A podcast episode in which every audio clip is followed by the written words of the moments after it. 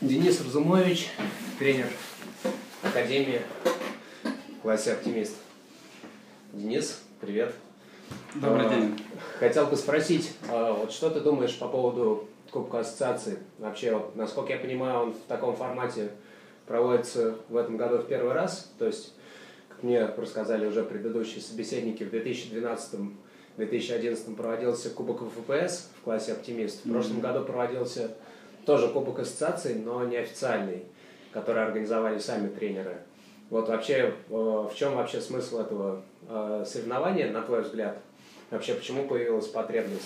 Я считаю, что такие мероприятия, такие ивенты, они очень важные. И вообще, в принципе, во всем мире э, вот такие вот кубки ассоциации, ну, они могут немножко по-другому называться, то есть это не имеет статус таких соревнований, как первенство России, это больше такие клубные соревнования, которые собирают именно сильнейших гонщиков. То есть тут суть не в самой массовости, то есть не задача там 200, 250, 300 человек, а задача выбрать из лидеров лучших, чтобы лидеры показали максимально высокий результат, который они могут показать. То есть это собираются все самые лучшие эксмены, самые сильные, и между собой начинается у них борьба. Это будет один флот в 104 лодки. Если будет сильный ветер, мы сами понимаем, что, скорее всего, будет чуть-чуть меньше лодок на старте, там в районе, там, допустим, 80, да. И после этого начинается жесткая борьба с первого старта между лидерами флота. И все 12 гонок, которые планируются, как раз таки э, они будут бороться между собой. То есть это показывает о том, что эти соревнования, что результат на этих соревнованиях будет, так сказать, правдоподобен. Потому что на многих регатах бывает такое, что, ну, когда делят на квалификации, бывает такое, что лидер не встречается с лидером. То есть э, один, по сути, гоняется в своем флоте, занимает первые места, и другой гоняется в своем флоте, тоже занимает первые места. Кто из них сильно непонятно. И потом уже в финальной гонке, э, в финальной серии гонок, скорее всего, это, ну, как по практике, последний предпоследний день, может быть такое, что нет ветра, например. Или какие-то ветровые условия определенные. Или еще что-то. И поэтому здесь в данном случае с, с первой же гонки, э, по- повторяю, подчеркиваю, лидеры будут гоняться с лидерами, и в этом сам акцент соревнований. Здесь э, сразу же определится чемпион, и мы будем реально понимать, кто у нас реально готов к чемпионату мира, чемпионату Европы. И мы будем видеть реальный уровень. Мгм. То есть это что-то сродни Лиги чемпионов, я не знаю, в футболе. Ну, вот, то есть соревнования именно между топовыми гонщиками. Да, да, совершенно А верно. оста- остальные как бы уже подтягиваются к ним. Да, остальные будут подтягиваться с ним, к ним, и мы будем уже видеть. То есть у нас есть э, у Димы Лазина третье место на гарде, у нас есть высокий результат Саши Лукаяновой среди девочек, тоже также на гарде, на других испанских серий регат. У нас есть э, тот же Шапошников, который занял первое, тоже Чуприна, Мгм. который постоянно лидер флота на всероссийских соревнованиях. И мы сейчас увидим реальный наш Мгм. результат, как они будут гоняться с э, основной массой. Мгм, мгм. Э, Хорошо, с этим примерно разобрались. Вот. Что думаешь вообще насчет э, погодных условий? Вот опять же, насколько э, стало понятно совсем недавно, гонку перенесли с 12 на 3 из-за сильного ветра, из-за шквалов. Вот э, был разговор, э, мне очень запомнился, с Виктором Ероновым по итогам э, чемпионата Европы в классе Лазер 4.7, когда он э, пожаловался, что у нас очень часто дети не дают гоняться в сильный ветер, ну вот, то есть э, судьи их жалеют или в силу каких-то объективных обстоятельств не, решают не выходить в сильный ветер. Насколько вот это вообще обстоятельство может повлиять на результат? Насколько дети готовы гоняться в сильных ветровых условиях? Проблема сильного ветра в России присутствует. Мы, вот, ты разговаривал с Виктором Ероновым, я разговаривал с Вадимом Евгеньевичем, механиком, и они говорят примерно одни и те же фразы. То есть наши дети не умеют ходить в сильный ветер. Потому что Россия, вся Россия, да, как правило, наши регионы, где построены школы, как правило, очень мало дует. Я сам сталкивался с этой проблемой. Мы приезжали на чемпионат Европы. В «Оптимисте» дуло 22, 24, 26 узлов. Спортсмены которые даже отобрались, они физически не могут справиться, и они не могут э, конкурировать с другими спортсменами, потому что у них не хватает навыка, не хватает физи физической силы, у них э, есть определенные нюансы, которые недоработаны именно на базе, то есть в школе, да.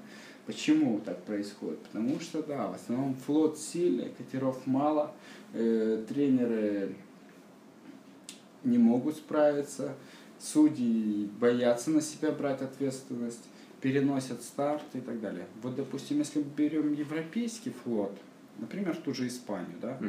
то есть 24-25 узлов, это довольно приличный ветер, все выходят на воду без раздумий, и все работают, все конкурируют между собой, и все гоняются. Это с самого детства. У нас, поскольку вот такие ветра, это как нонсенс, по большой части, в основном слабые ветра преобладают. Поэтому сильный ветер для нас это что-то Экстремальное. Экстремальное, да. Сильный ветер пошел, что делать, куда хвататься, у меня нет того, у меня нет всего, ломается материальная часть, потому что чаще всего ну, как бы сильный ветер подул, и, и все, что должно было там отлететь, сломаться, оно чаще всего как раз таки и ломается в этот период. Поэтому я считаю, мое личное мнение, конечно, э, в сильный ветер э, гоняться умеют настоящие чемпионы. Угу. То есть слабый ветер, возможно, там кто-то молодой выплыл, там кто-то кому-то повезло, кто-то ушел в сторону, оттуда вышел. Ну, то есть есть вот такие нюансы. В сильный ветер таких нюансов нет. Все стартуют, все идут, куда ты пошел, вправо, влево, по центр. Если ты работаешь, если ты полностью отчет отдаешь своей яхте, если ты полностью выполняешь все требования, которые требует э, навыки гонщика в регате, в гонке, э, твой результат соответственно этому. Если ты очерпываешь воду, если ты постоянно висишь, если ты при этом очерпываешь воду, работаешь шкотом, отрабатываешь волну, тогда твой результат будет положительный. Если ты какой-то элемент уже это, из этого начинаешь не делать, ты просто уже идешь как бы по дистанции. У меня была как раз таки такая же ситуация, что э, из восьми вот человек да, на Европе, это было там, получается, три четыре человека, они реально боролись, остальные все просто шли по дистанции угу. и ждали, пока они финишируют. Ну, я считаю, что это неправильно. И мне было стыдно за наших спортсменов, то, что такая слабая подготовка. Поэтому я считаю, что если сильный ветер есть, если возможность вы хотите есть, надо обязательно ее использовать угу. по максимуму. И обязательно провести длинные настоящие гонки чемпионов. Угу. Поэтому, потому что это кубок ассоциации. Это как раз таки мы собрали ассоциацию, мы собрали всех фанатов, любителей, мы собрали тех людей, которые горят этим спортом, которые горят именно оптимистом, чтобы они между собой доказали, кто из них лучше. Угу.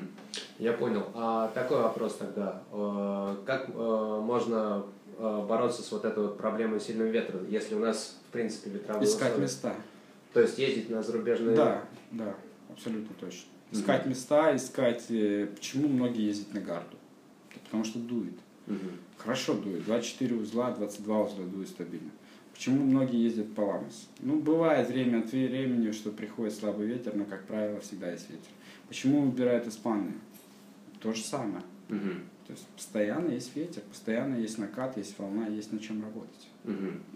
Ну, хорошо, с ветром и с форматом соревнований вроде более-менее понятно. Вот теперь меня э, интересует твое мнение. Э, что ты думаешь вообще об отечественной тренерской школе на данный момент? То есть вот мы с Парфененко э, пообщались, и он очень много, скажем так, проблемных мест обозначил.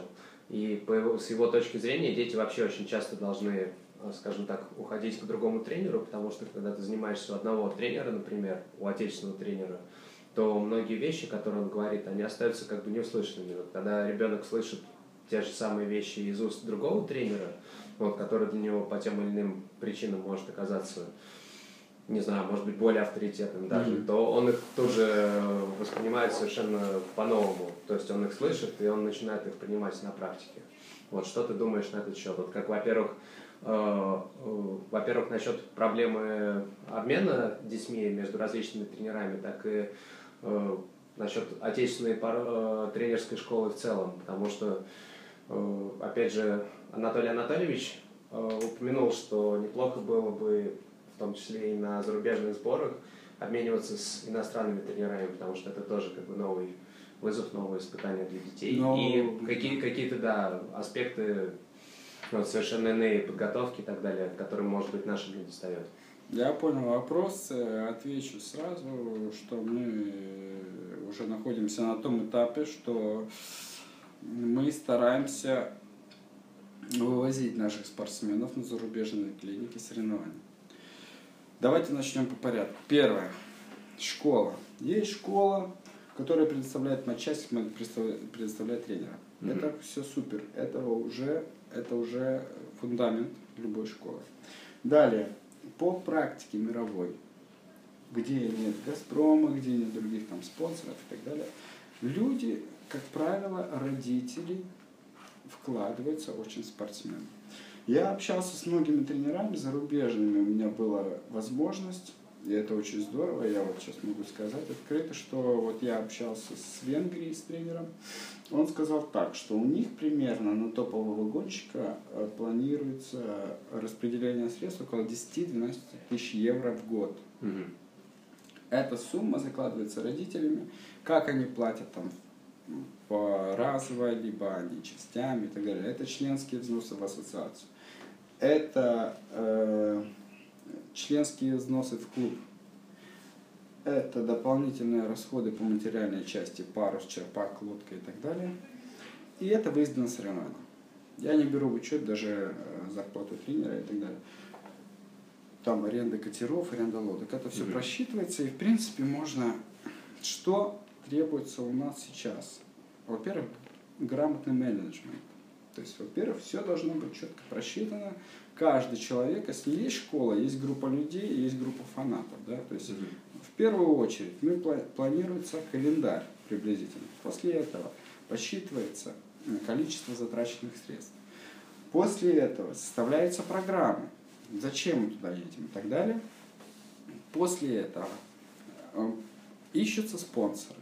Я понимаю, что родители не могут все потянуть, но для этого есть э, много, допустим, каких-то финансовых, э, ну, может быть, каких-то фирм, да, mm-hmm. или еще что. То есть это целая структура, которая э, должна работать. То есть это фотографии, тексты, все, что касается пиара, все, что касается рекламы и так далее, все это можно использовать. Мы это не используем. Потому что мы ждем, пока, когда же нам уже это все дадут.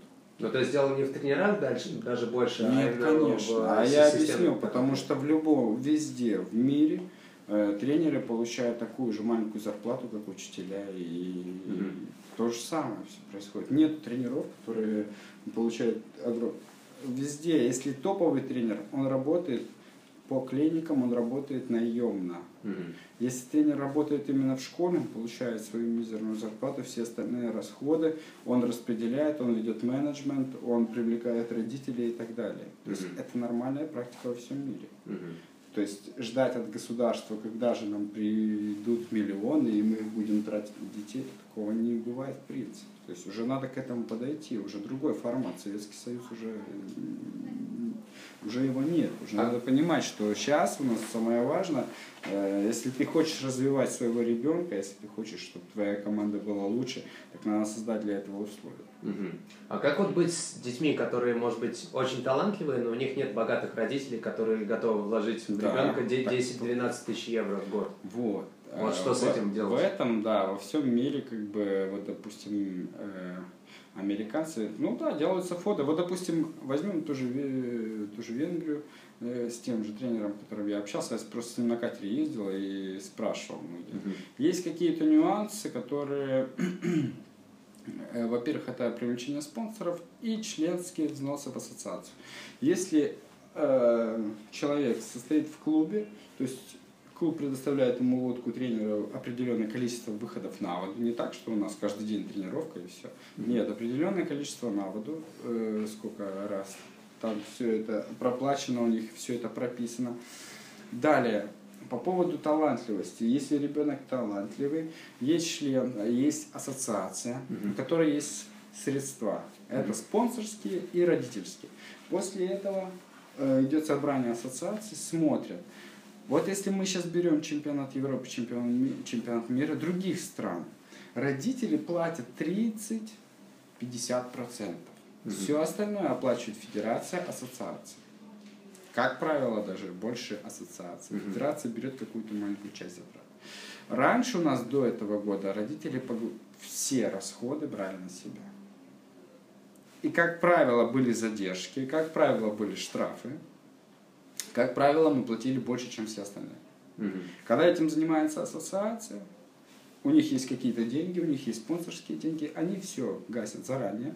Они э, членство это диктует правила и смотрит, смотрит на реальных спортсменов, смотрит на гонщиков и смотрит реально, чтобы все было четко по правилам, которые обозначены до, mm до начала игры, грубо говоря, в начале сезона.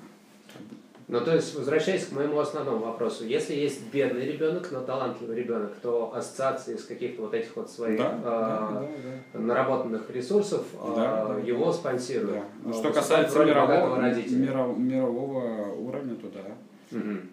Угу. Ну да, да это отличный подход. То есть как раз таки в этом это отношении... единственный подход. Mm-hmm. Не то, что он отличный, он просто единственный, поскольку э, все понимают, что, как бы, вот, допустим, я лично, да, вот у меня сейчас маленький сын, ему там 1,8 месяцев, да, я понимаю, что когда он вырастет, на данный момент у меня нету средств для того, чтобы купить его яхту и возить его по всему миру. Mm-hmm. Я это реально понимаю. То есть я был бы на месте родителей, да, я бы тоже вот сейчас позадумался, вот как, как быть. Э, у нас были случаи, что родители брали кредиты ради того, чтобы их и потом по году, по полгода их выплачивали. Это mm-hmm. реально. То есть человек закладывал там машину свою, брал кредит в банке для того, чтобы ребенок поехал на чемпионат мира. Но это скорее исключительный случай. Но Все, это... Все-таки человек, э, родитель очень должен верить именно в спортивную карьеру своего да, ребенка, да, именно в то, да, что он должен заниматься. Ну да, этим. вкладываются так по-разному. Но я считаю, что это неправильно, потому что должны все заинтересованные, mm-hmm. должны проработать систему. Еще раз обращаю внимание, главное правильный менеджмент, правильный подход организации. А не так, что там каждый диктует свои правила, угу. каждый по этим правилам ну, то есть живет. Ты возлагаешь большие надежды именно на ассоциацию в том, что она будет помогать, ну, вот, спонсировать, скажем так. Я не возлагаю, я уже вижу, что сейчас на данный момент никто из родителей ничего не заплатил, но мы уже оплачены все стартовые взносы. Угу. Вот, понимаете, что значит возлагаешь надежду? Возлагаешь надежду, это когда тебе говорят, а, я тебе обещаю, ну, не знаю, там посмотрим. Uh-huh. И он пообещал, он типа босс, и потом будет менять правила игры, как он захочет. Нет, тут конкретно обозначены правила игры, по которым мы будем играть. Uh-huh. Есть какие-то спонсорские деньги, которые уже погасили часть растрат. Uh-huh. И я уже предварительно знаю, сейчас на данный момент, самое главное это вливание средств и правильно их распределение. Угу. Ну, то есть э, самым талантливым побольше детям, если говорить конкретно? Ну, это развитие массовости, развитие результативности, конечно. Mm-hmm. То, то есть, есть это... И в шире в Ну да, да, да. Это очень тяжело, но mm-hmm. над этим надо работать. Mm-hmm. Развивать регионы, развивать школы, регионы, искать таланты, приглашать их и так далее. Потому что, допустим, 10 тысяч рублей в Питере, да, 10 тысяч рублей в Москве и 10 тысяч рублей где-то, например, э, возьмем... Ну, ну в Воткинске в том же, например, том же, Ну да, в Воткинске, ну Воткинск еще более-менее там по экономическому. Ну есть такие, э, что это просто э, зарплата практически обоих родителей, да. Mm-hmm. И мы понимаем, что как бы разные условия. Россия страна большая, и развитие должно происходить э, по, всем, по регионам, да, должна быть помощь, э, должны ездить тренеры, должны делать семинары, клиники. Опять же, по, еще раз э, толкнусь по поводу то, что ты спрашивал про Анатолия Анатольевича. Да, есть такая еще развитие по клиникам. То есть приглашаем международного тренера. Все это вообще делается элементарно. Угу. То пишется программа. Для чего она нужна? Хорошо, вот я сейчас могу позвонить, да, допустим, тренер из Финляндии, отличный тактик, супер, ходит на большой лодке, тренирует команду. Я ему могу позвонить и скажу, Вилли, приедь. Он скажет, хорошо, Денис, я приеду. составьте мне программу, что мне конкретно делать. То есть мы говорим, что нам чего-то не хватает, но сами ничего не делаем для того, чтобы... Если бы создана была программа, чего, какие основные проблемы? Проблемы старта, проблемы ведения настройки, проблемы еще чего-то. Создается проблема психологии, которая наши тренера, в принципе, э, проблема командного духа, да, то есть mm-hmm. как команду настроить на результат. То есть это тоже все э, основа результата. Мгм. Но Создается программа, высылается тренеру по электронной почте, которого мы, мы хотим нанять. Мгм.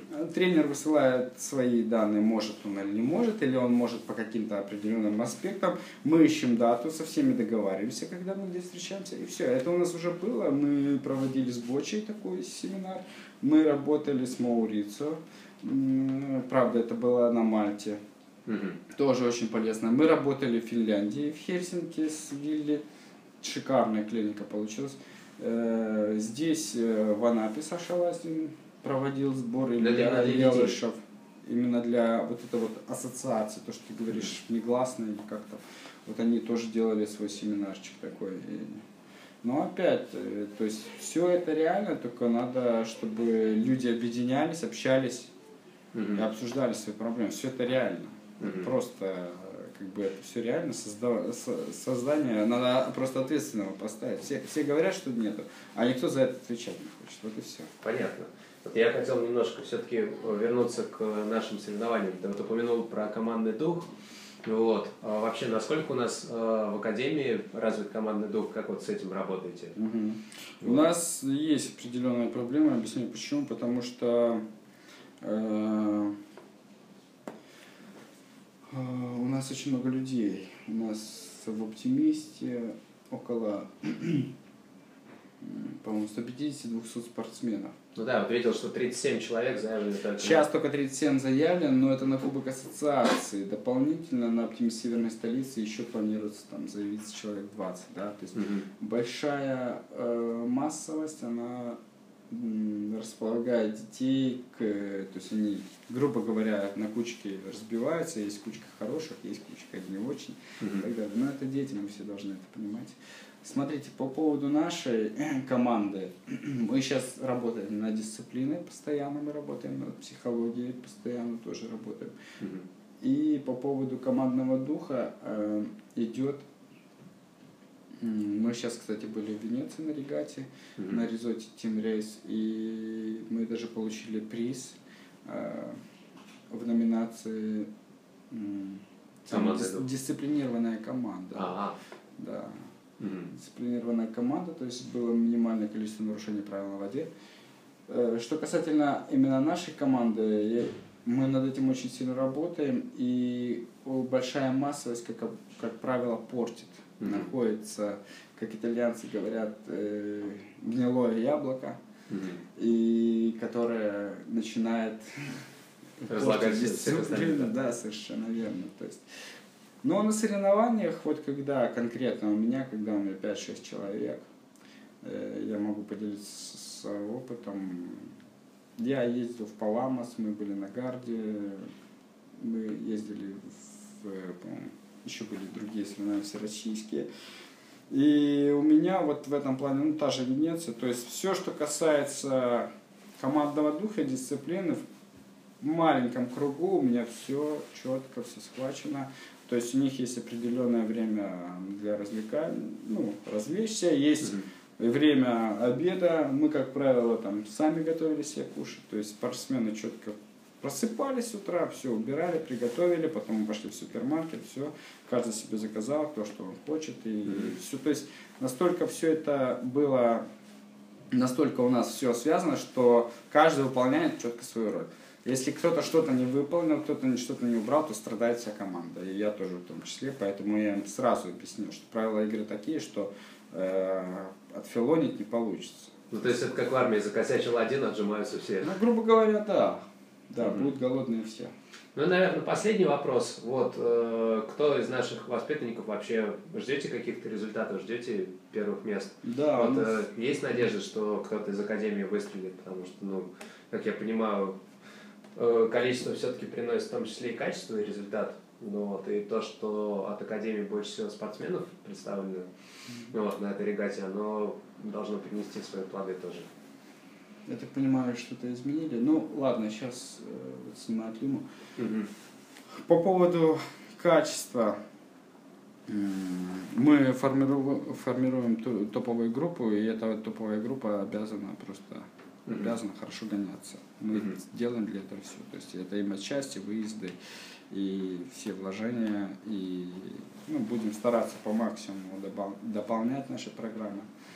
По поводу побед у нас есть э, хороший результаты Шапошникова, нормальные, mm-hmm. хорошие результаты Карманова. У нас есть э, также Шуненков Кирилл, который сейчас очень высоко поднялся. У нас есть Пушева Соня, которая тоже была на пьедестале на последней регате.